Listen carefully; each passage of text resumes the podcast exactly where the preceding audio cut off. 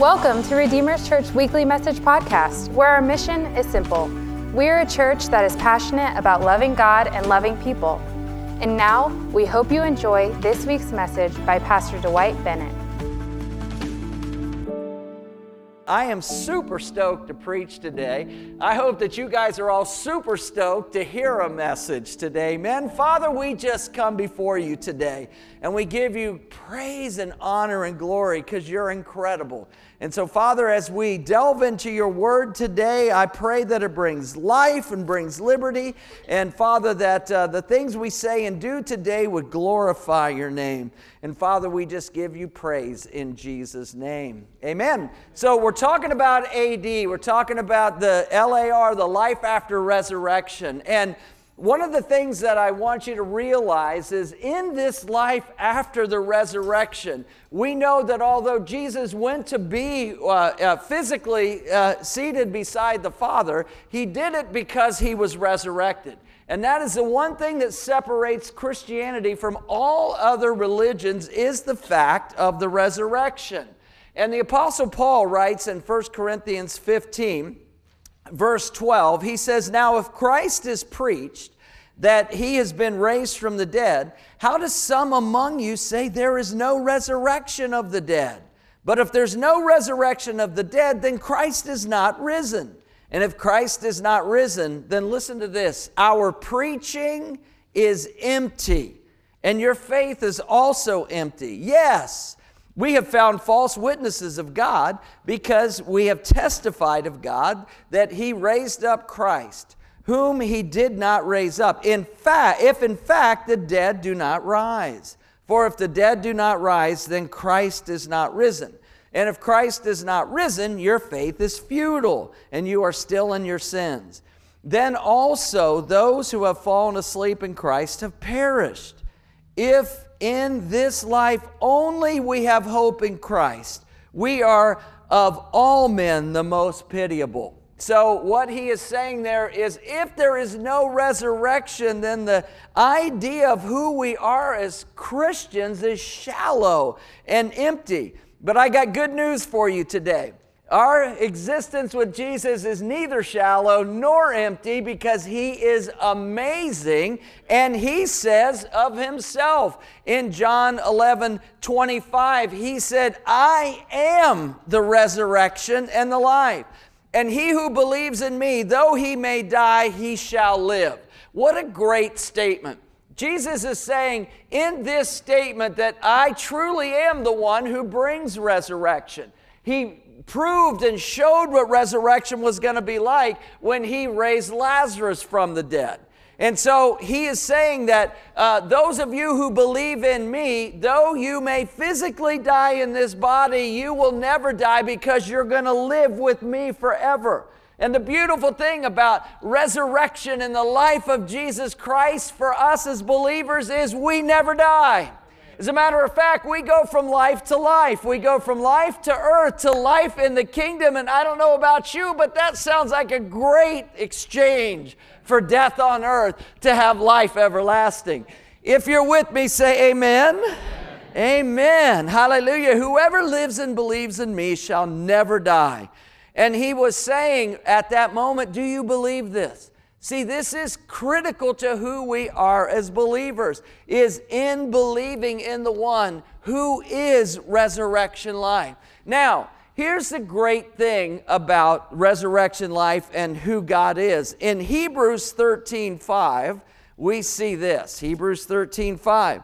It says, Let your conduct be without covetousness. Be content with such things as you have. Listen to this. For he himself has said, I will never leave you or forsake you. So God continues to be with us. Just because Jesus is no longer on earth doesn't mean that he isn't with us because he truly is with us. Turn now just a few uh, pages over and let's look at John chapter 14. John chapter 14, verses 16 through 18 says this because this is a critical part about the resurrection. In the resurrection, although Jesus has gone to be with the Father and he's seated at the right hand of the Father, what is he doing there? He's praying for us. He's interceding for us. He's, he's uh, our biggest advocate up there. And so he says this about down here If you love me, keep my commandments. And I will pray the Father, and he will give you another helper that he may abide with you forever the Spirit of truth, whom the world cannot receive, because it neither sees him nor knows him, but you will know him. Why? Because he dwells with you and will be in you. I will not leave you as orphans. Now, listen to this, what he says. He says, I will come to you. And listen, that is an interesting statement to say, Lord, how will you come to me? Well, there's about a, a, dozen different ways that we see in the Word where Jesus comes to us. And one of the ways that I want to look at, if you would, turn with me into John chapter 20, because what I want you to see is this today that our God, He makes a divine encounter for us to have with Him.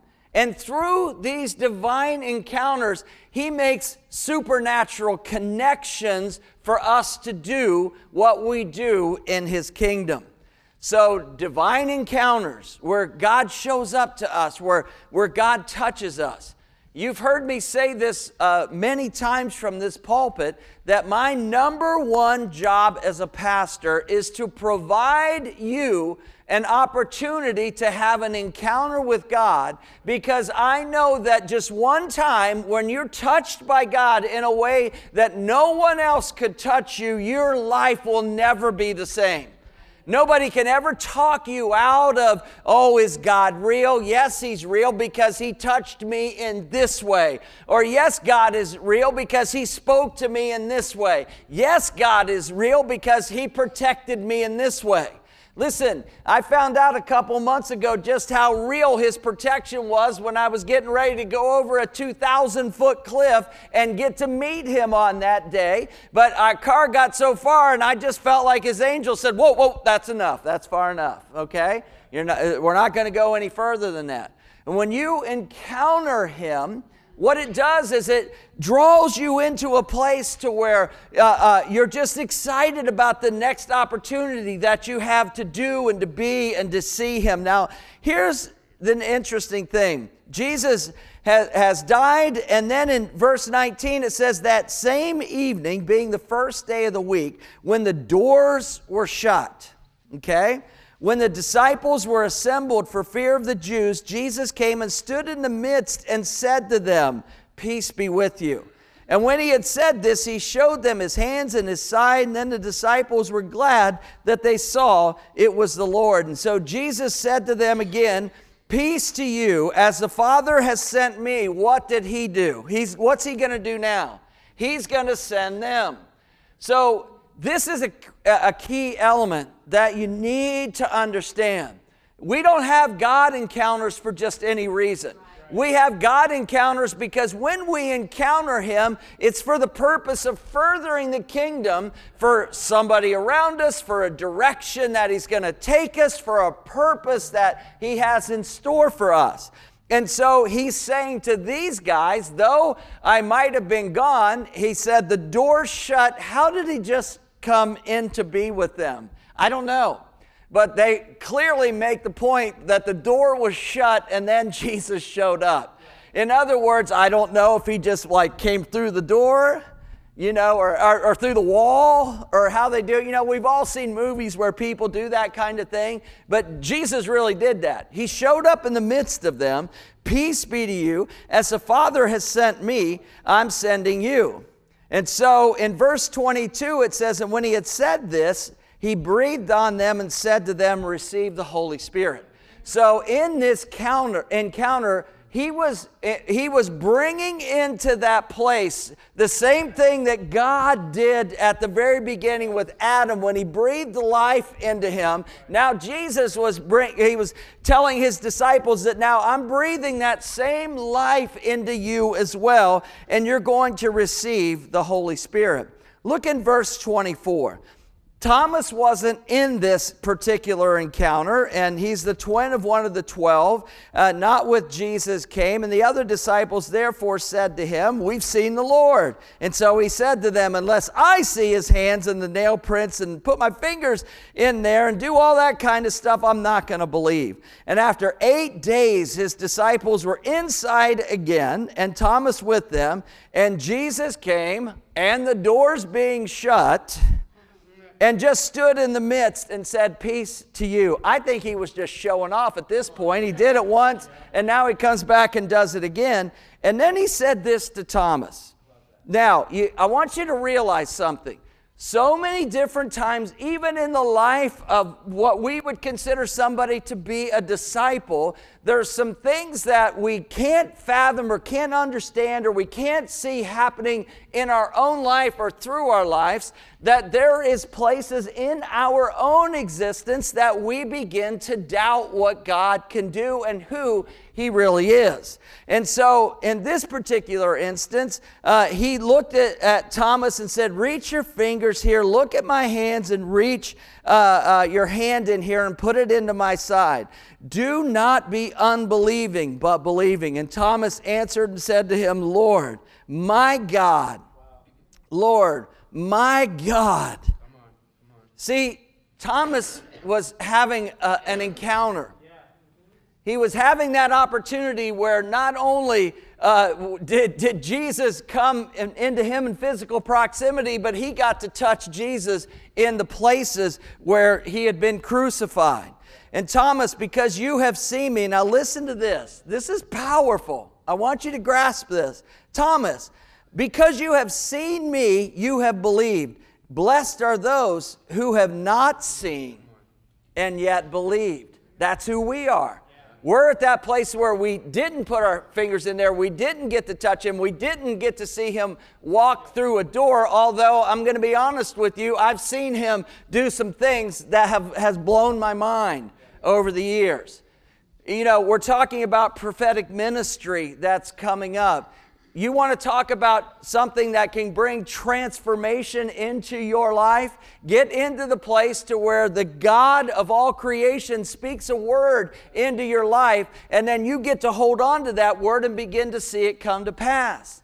The trip to Mexico all started in 1988 when God said you're going to be overseas and back again, overseas and back again. When you have an encounter with the one who is able to do exceedingly more than you can ever imagine, something always comes off of that encounter that's way bigger than what you could have ever imagined. And Pastor Caleb was referring to that things that aren't about in your control, but it's in about what is in the control of God. Now, that is a fact. Now, let's look at John chapter 14 and verse 12, just briefly. What does life after the resurrection look like? Well, Jesus was setting it up in this, this particular passage. He was saying to them, in John chapter 14, verse 12, he said, Most assuredly, and, and that's a powerful statement. Make no doubt about it. I don't know what slang term you can use to identify that and bring that into our days, but uh, uh, he was saying, Make no mistake. Most assuredly, I say to you, he who believes in me, he who believes in me, how many y'all believe in him? Amen? He who believes in me, the works that I do, he will do also. And greater works than these will he do, because I go to my Father. And whatever you ask in my name, that will I do, that the Father will be glorified in the Son. If you ask anything in my name, I will do it. An amazing statement that Jesus is saying that when resurrection life comes upon you, that there is going to be a power that rests and resides in you that's going to give you the opportunity not to just match what I've done or to do a little bit under what I've done, but I'm going to give you the power to do even greater things. Now, one of the things I want you to understand about this is as a life of a believer, as a disciple of Christ, as we are working with other people in the kingdom, our goal needs to be to make their existence even better than what ours was. to have a security in who we are. See, Jesus is absolutely and totally secure in who he is in being the Son of God, and he's absolutely fine with you doing things that were even greater than the things that he did. That's pretty mind boggling. But it doesn't get any more clear than this that Jesus teaches his disciples, that's us, to be prepared to live a supernatural life to be prepared. He's not, and I want you to understand this, He's not asking us to produce. Okay? Because see, we could we could very easily grab a works mentality out of that. He's not asking us to produce. He's asking us to believe and trust in the one who produces and allow him to produce through us. What an honor that is that that god the god of the universe the god who created everything is now saying to us that it is a good thing for you to be prepared to produce so we see that all of these things are building up when Jesus is talking about, he's talking about this idea of us having a divine encounter that brings us into divine connection with the places or people or things that are going to allow us to produce what He wants us to produce in the kingdom. So when He was uh, uh, taking his uh, point of uh, ascending into heaven, he told the, his uh, current followers, the 120 who were assembled in the upper room, he's saying, Wait right here because I have a divine encounter that's going to come into your life. You're going to receive the baptism of the Holy Spirit. And when you receive power, when the Holy Spirit has come upon you, you shall be witnesses to me in Jerusalem and in Judea and in to, and Samaria and to the ends of the earth. Every time he talks about uh, the Father sent me and I send you, he says you're going to receive a, a, divine encounter. Power's going to come on you. Why? Because I'm going to send you to do work here and do work here and work here. Now, when you look at the places that he's talking about, he's talking about places that are right where you're at places that are outside where you could think you could go, and then places where you would never dream of uh, in, in your lifetime. And so, but I want to just say this to you that when we pursue God in the place of, uh, of embracing Him for everything that He has designed for us, it's always going to take you beyond what you mentally think you're capable of doing. And aren't you glad that we serve a God who's able to do exceedingly and abundantly more than we can ever imagine? Divine connection, divine, or excuse me, divine encounter that brings divine connection for the purpose of expanding God's kingdom. Turn with me, if you would, to Acts chapter 9. And I just want to talk a minute about this idea of God or, or Jesus still bringing encounter. And in, and, and in Acts chapter 9, this is the typical story of Saul and his conversion on the road to Damascus. And so Paul's on the road to Damascus, verse 3 As he journeyed, he came near Damascus, and suddenly a light shone around him from heaven. Then he fell to the ground and heard a voice saying to him, Saul, Saul, why are you persecuting me? We know that Paul was a persecutor of Christians before this time of encounter. And so, what was Jesus saying? If you are persecuting believers, you're what? You're persecuting me. And so he goes on to say, uh, Paul says in verse 5, he said, Who are you, Lord? And then the Lord said, I am Jesus, whom you are persecuting. It's hard for you to kick across the goads. So he, trembling and astonished, said, Lord, what do you want me to do? And then the Lord said to him, Arise and go into the city, and you will be told what you must do. Interesting thing. He gets instruction, doesn't tell him what the instruction's going to look like. You know why? Because he's getting, to, he's getting ready to make another divine encounter with somebody else. And when we have divine encounters, it usually brings us to a place of divine connection. And in that divine connection, something supernatural begins to occur. This is life after the resurrection. where life as normal is over for a believer. There's nothing normal about who we are. I know that many of you have looked at me and said, That's obviously you're a picture that nothing is normal. Hallelujah. And I'm glad that that's what you think of me. Now, in verse 10, it says, Now there was a certain disciple. Okay? And at, at, at, uh, there, was a, uh, there was a certain disciple at Damascus named Ananias. And to him the Lord said in a vision, Ananias. And he said, Here I am, Lord. And then the Lord said something to Ananias that was going to change his destiny forever. He said, Arise and go to the street called Straight, and inquire there in the house of Judas for one called Saul of Tarsus. For behold, he is praying. Now, Ananias is putting two, two and two together here.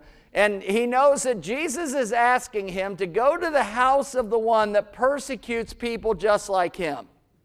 He has no idea that uh, Saul has been struck down blind on the road to Damascus. All he knows is the God of heaven is giving him an assignment, and in that assignment, in his mind, it'll be the last assignment that he ever has because he's going to go talk to the one who murders people just like him, and he knows when he's going to be obedient that this will be the day that he sees Jesus. 99% of everybody would have ran from this assignment. But and then you would have missed the greatest adventure of your life. See, when we come into the place of divine encounter and we walk away from it, we miss what we were intended to do what we were born to do, why we're in the kingdom. When Jesus said to the guys, The Father sent me, and now I'm sending you.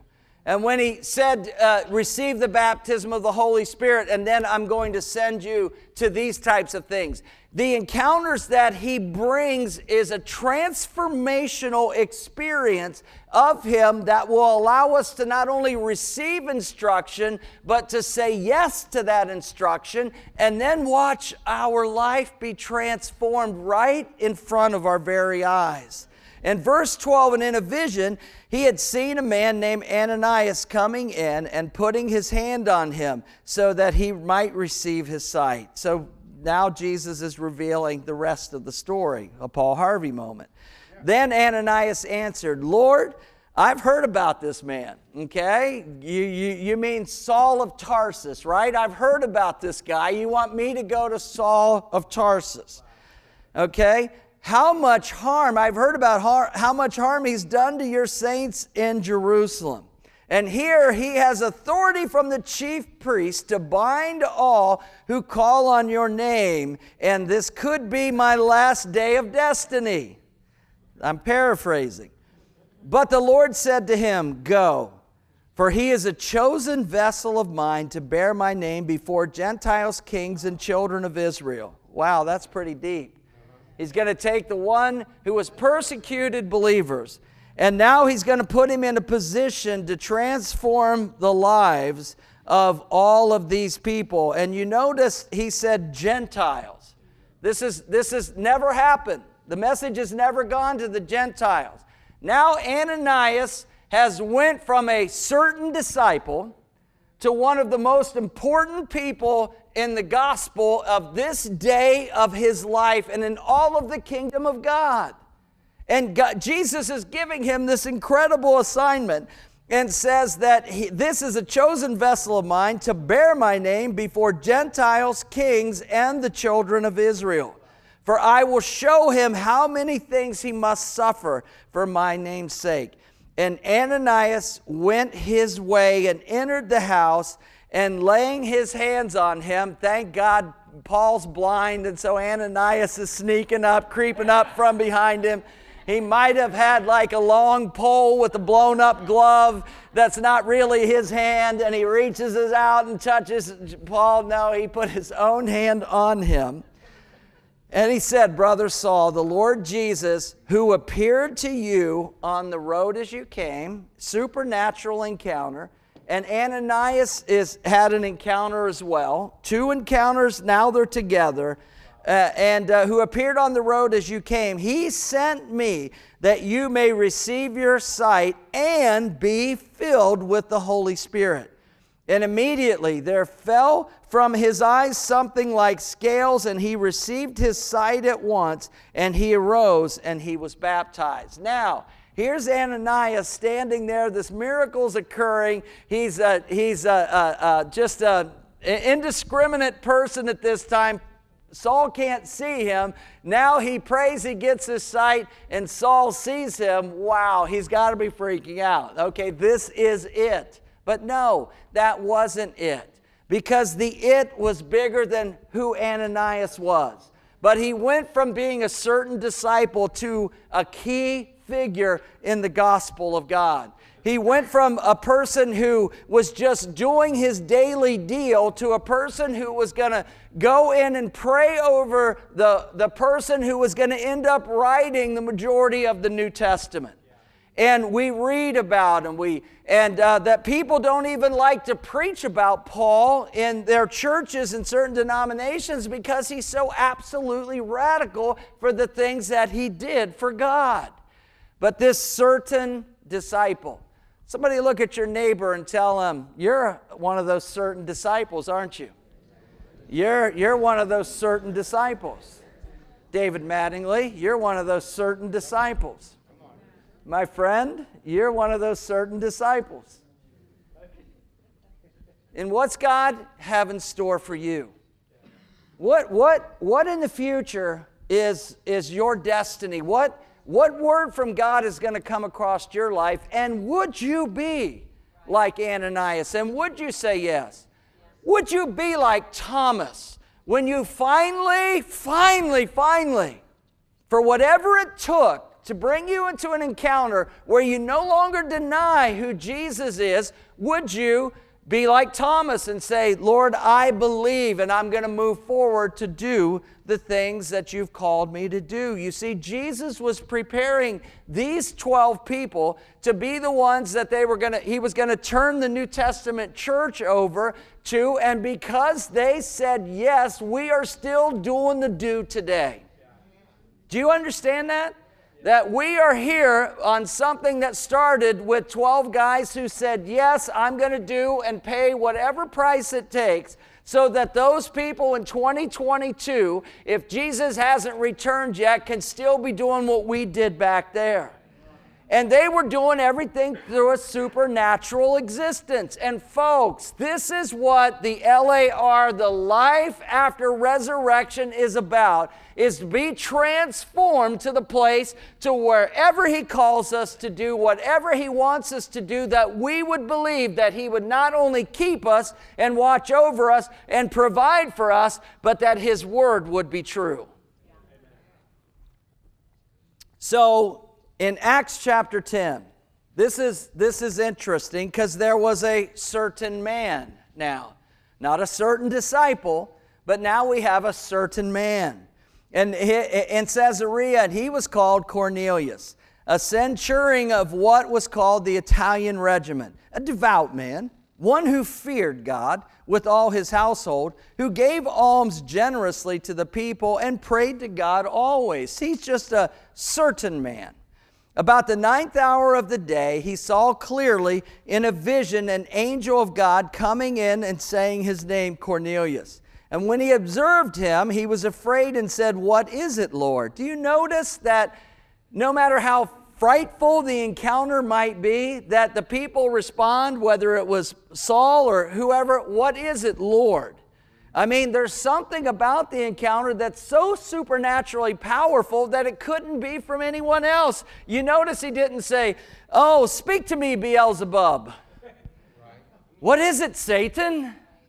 No, because there would have been a completely different atmosphere if it had been someone else other than God speaking to them. It's a powerful thing to think about. I know that two times in my life when I was not a believer and I was doing the do that every believer do, or non-believer does, and I was doing it good. I did. I was good at doing the do that non-believers do. And God spoke to me in the middle of that. And he said, Dwight, I have more for you than this. And at first I thought, wow, I partied way too hard. Now I'm hearing voices. Two weeks later, same situation, same deal. And, God, and God spoke to me and he said, Dwight, I have more for you than this.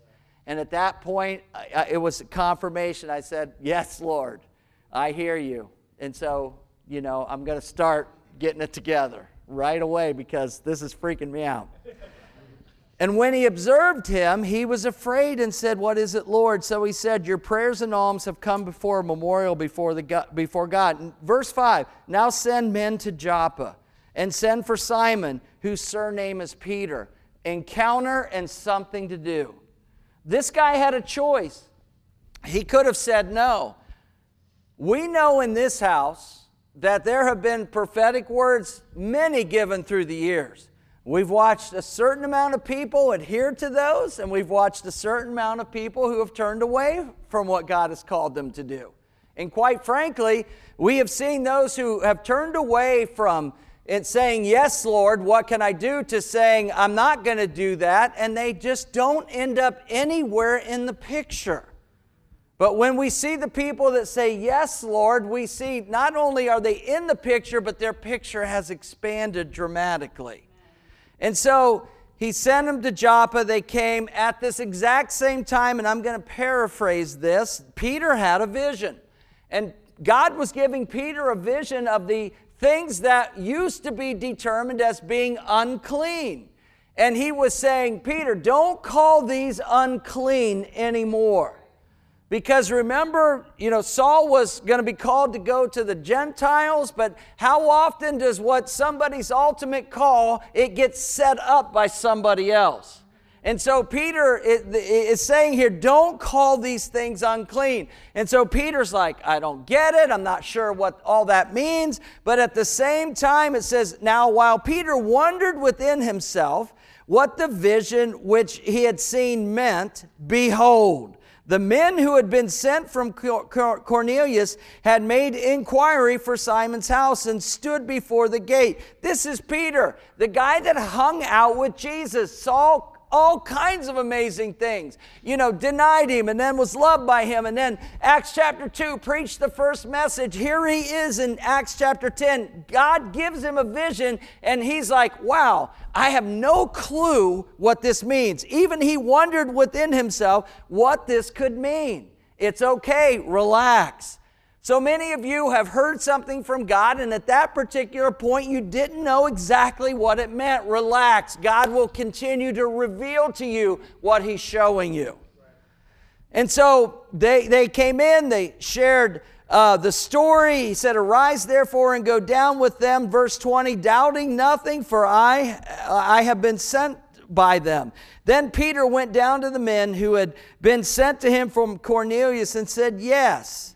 I am whom you seek. For what reason have you come? And they said, Cornelius the centurion, a just man who fears God, has a good reputation among the nations for the Jews, was divinely instructed by a holy angel to summon you to his house and to hear words from you. Then he invited them in, lodged uh, them. On the next day, Peter went away with them, and some of the brethren from Joppa accompanied him. And so Peter uh, now is taking what he has supernaturally received and he is moving on it. And the following day they entered Caesarea, verse 24. Now Cornelius was waiting for them and had called together his relatives and close friends. As Peter was coming in, Cornelius met him, fell down at his feet, and worshiped him. But Peter lifted him up, saying, Stand up, I myself am just a man. Now, this is such a great point. Some of y'all read the Bible, you look at the Apostle Paul, you say, wow, what an amazing person. You say, oh, Pastor Dwight goes to Africa to Mexico, he goes everywhere. Oh, what an amazing person. I can listen, we all put our pants on the same way every morning. There is no great man or great woman. There is a great God that people choose to say yes to, and that's what gives them the reputation where people say, wow, that guy's this, or that lady's this, or wow, they do these things. But it's not that person. I put my pants on just like you did, same way, one leg at a time today. And that's what Peter is saying here. Get up. I am a man just like you are. And the same things that I, as a matter of fact, I think Peter is stoked at this moment. Here is a Gentile. God's doing something he's never ever done before. And he's just being obedient to him. He picks this guy up. And uh, where was I here? Lift him up, stand here. As he talked uh, with him, he went in and found many who had come together. Then he said to them, You know how unlawful it is for a Jewish man to keep company or go with an, somebody of another nation? But God. Everybody say with me, but God. See, when God does something, it doesn't matter what used to happen, it's about what's gonna happen. Nobody got excited about that. I thought that was, I thought that was going to be an excitement woo woo line, but I, whew. Therefore, I came without objection in verse 29. As I was sent for, I asked then, For what reason have you sent me? And so he goes in, they want to know about the gospel. And so he takes this opportunity that God has sent him to. He talks about uh, the gospel with them, and they all just are blown away. And then move to verse 44 because it's going to, but wait, there's more. Verse 44 says this While Peter was still speaking these words, Peter's just preaching, he's doing his thing, he's doing the pastor thing, and his message is running too long, and the Holy Spirit. Y'all know what I'm talking about. The pastor that preaches too long. It's 11:40, but I didn't get started till 11. So bear with me just for a moment. Harabakaya. Y'all know when I come back from anywhere, I, t- I preach just a little longer anyway. Now, listen, it's a baptism. I'm, that's pretty bad if I blame the baptisms, right? By the way, I was thinking there might be somebody in the house today who saw that and said, You know, Pastor, I'd like to be baptized today. If that's you, I'm going to invite you to come. We want to baptize you before you go. We had our plan but God might has His plan. Somebody, somebody, I just feel like is sitting here, their hearts beating. You've looked at the tank ten times while I was preaching, and you were hoping that I would say, "So there's your, there's your sign." So after I'm done here, we want to baptize whomever else want. We're going to do something different, like Peter here. We're just going to do something, something different. Now listen to this. As Peter was preaching, it, uh, among them, the Holy Spirit fell upon all those who heard the word. This is totally backwards, okay? We haven't led anybody through the sinner's prayer. That's the way we do it. I don't think maybe they did it back then that way. They hadn't led anybody in water baptism, and the Holy Spirit falls on them first. It's completely out of order of our thoughts. And, and those of the circumcision who believed were astonished. And as many as came with Peter, all his boys are going, What the heck? This isn't the way we, we, we've done it for the last 10 verses of the book of Acts. Nobody gets receives the baptism before we do the other do. This can't happen this way. They were astonished as many as came with Peter, because the gift of the Holy Spirit had been poured out on the Gentiles also. Wow. This is, the, yes, Betty, you're right. Uh, thank God, because we're here today because of that, because y'all, y'all, we Gentiles, okay?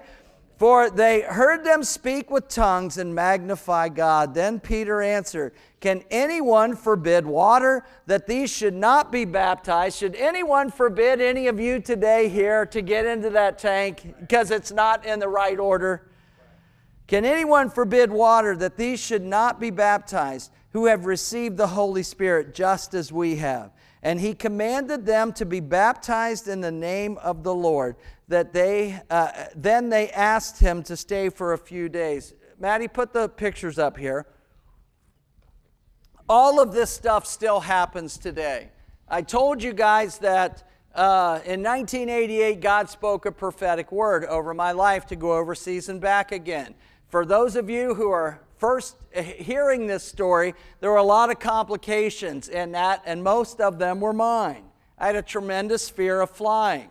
For all of you who are here today, relax, I'm not telling the whole story, okay? but just know this I, I couldn't even watch a movie with an airplane and not freak out. Armpit sweat, hand sweats, shaking, freaking, heart pounding.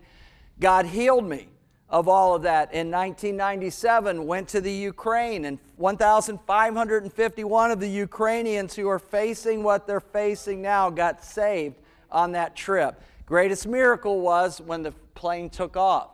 But the point is this that God said, These are going to be the things that you're going to do, and I'm going to send you. People are waiting for those who God will send to go and do what He's calling them to do. This is Pastor Sergio and his wife. They are the pastors of this church. I have a five minute video I would have loved to have played because he given a testimony during this.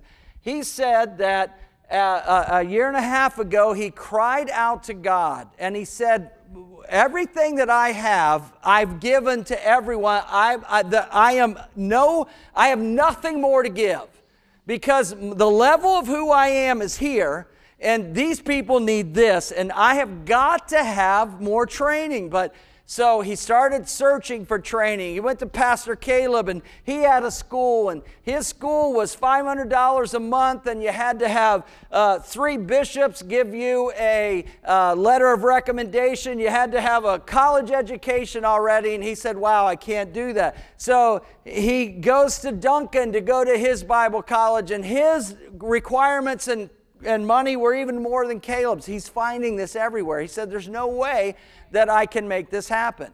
And so one day, he was in Ouachita, and the people that we had trained to train facilitators were talking at a meeting, okay?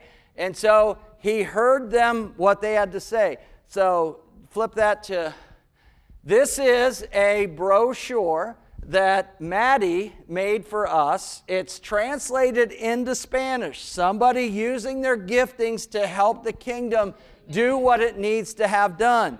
She not only did the brochure, but it's an amazing brochure with maximum excellence. And so our people who, who were talking said, We have a brochure that we want to give you that can tell you more about who we are. So he got he heard from the people that I poured myself into. Those people then gave him the brochure that Maddie made, and then uh, he came. He called them and said, "I'd like to know if it is it really this easy, and I want to be trained to do the school." And so we said, "Yes, it's that easy." So our team, the ones I trained, now trained him, and we graduated. Uh, where's that graduation picture? Uh, if you can find it. But we graduated from his school because of this order of events 33 students. And then I showed you uh, the two ladies from his church that graduate, they were in this graduating class.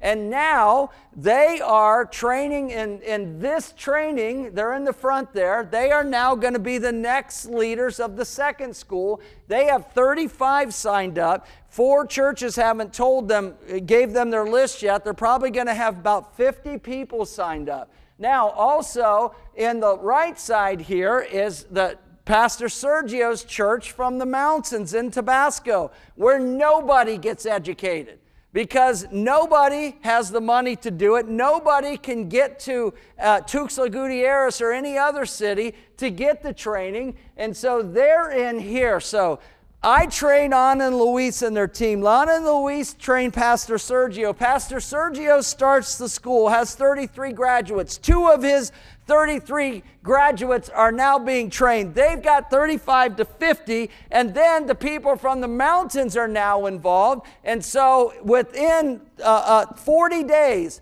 from that initial encounter of me training these folks, there's going to be a hundred people who are now going to be pursuing God at a higher place. And let me just tell you this Knowledge in the kingdom equates to faith, and when your faith grows, miracles begin to happen. Knowledge is power in the natural world, knowledge builds faith in the spiritual world, and when faith gets built, people do incredible things for the kingdom. And so it's amazing how all of these things work. And it all starts with an encounter from the Most High God post resurrection and a belief in the one that can walk through walls, who can send you out. You could possibly be the next Ananias that speaks to the next Billy Graham, that could be the next person who is assembling a million people in Nigeria to come to Jesus Christ as their personal Savior and totally disrupt the kingdom of hell. This is who we are, folks. We are post resurrection believers who are called to do great things for the King. One believer, one encounter, one connection can transform thousands and thousands of lives. Redeemer's Church, we are in a divine moment. And the things that have been happening over the last six or seven years, in house and out of the house, are amazing. And we are just beginning to see God do something incredible. And we are going to see God do so many more amazing things that I want you to just personally, in your prayer time this week, say, Yes, Lord, here I am. Allow me to be a part of this as well. Would you stand with me? Father, in Jesus' name, I thank you for every person who has came to this service today. What an amazing day to see these four young people make a dedication to God through water baptism. What an awesome opportunity it is to see great testimonies of your faithfulness, of what God is doing in Mexico as well. And Father, today, I know that there's many here who are assembled who have said yes, who have had a, a, a, an encounter with you. You've made connections through them. Give them even more. And Father, for those who are waiting for that encounter, to have those connections. Let it be today. Let it be this week, Father, that when they say yes, that you would open up the windows of heaven and pour out something so dramatic upon their lives that there would be no way that anybody could talk them out of how amazing you are. And so, Father, as we walk in this series of living after the resurrection AD, for the amazing God that we serve. I thank you that you have placed in this church a desire in our hearts to not just do what we do, but to do what you do, and to say yes, and to pour resources and time and effort and energy into what you've called us to do. And Father, I thank you that thousands upon thousands of lives are currently being transformed because of the apostolic anointing that flows from this house. And Father, we are thankful and grateful that you have called us to be something that one man and one woman started in 1965 out of the passion of their hearts. And we get to continue to walk in that goodness and that glory. And so, Father, today I proclaim from this pulpit that I say yes to whatever you're calling me to do personally. I say yes to whatever you're calling this church to do corporately. And I pray for that spirit to rest upon each and every believer at Redeemer's Church. And Father, today I give you praise because you are worthy to be praised. Amen, amen, and amen. Let's give the Lord a praise offering. Thank you so much for listening to this week's message. We hope you were challenged, encouraged, and inspired as you listen to this teaching from God's Word. For more messages or information about our church, please go to www.redeemers.life.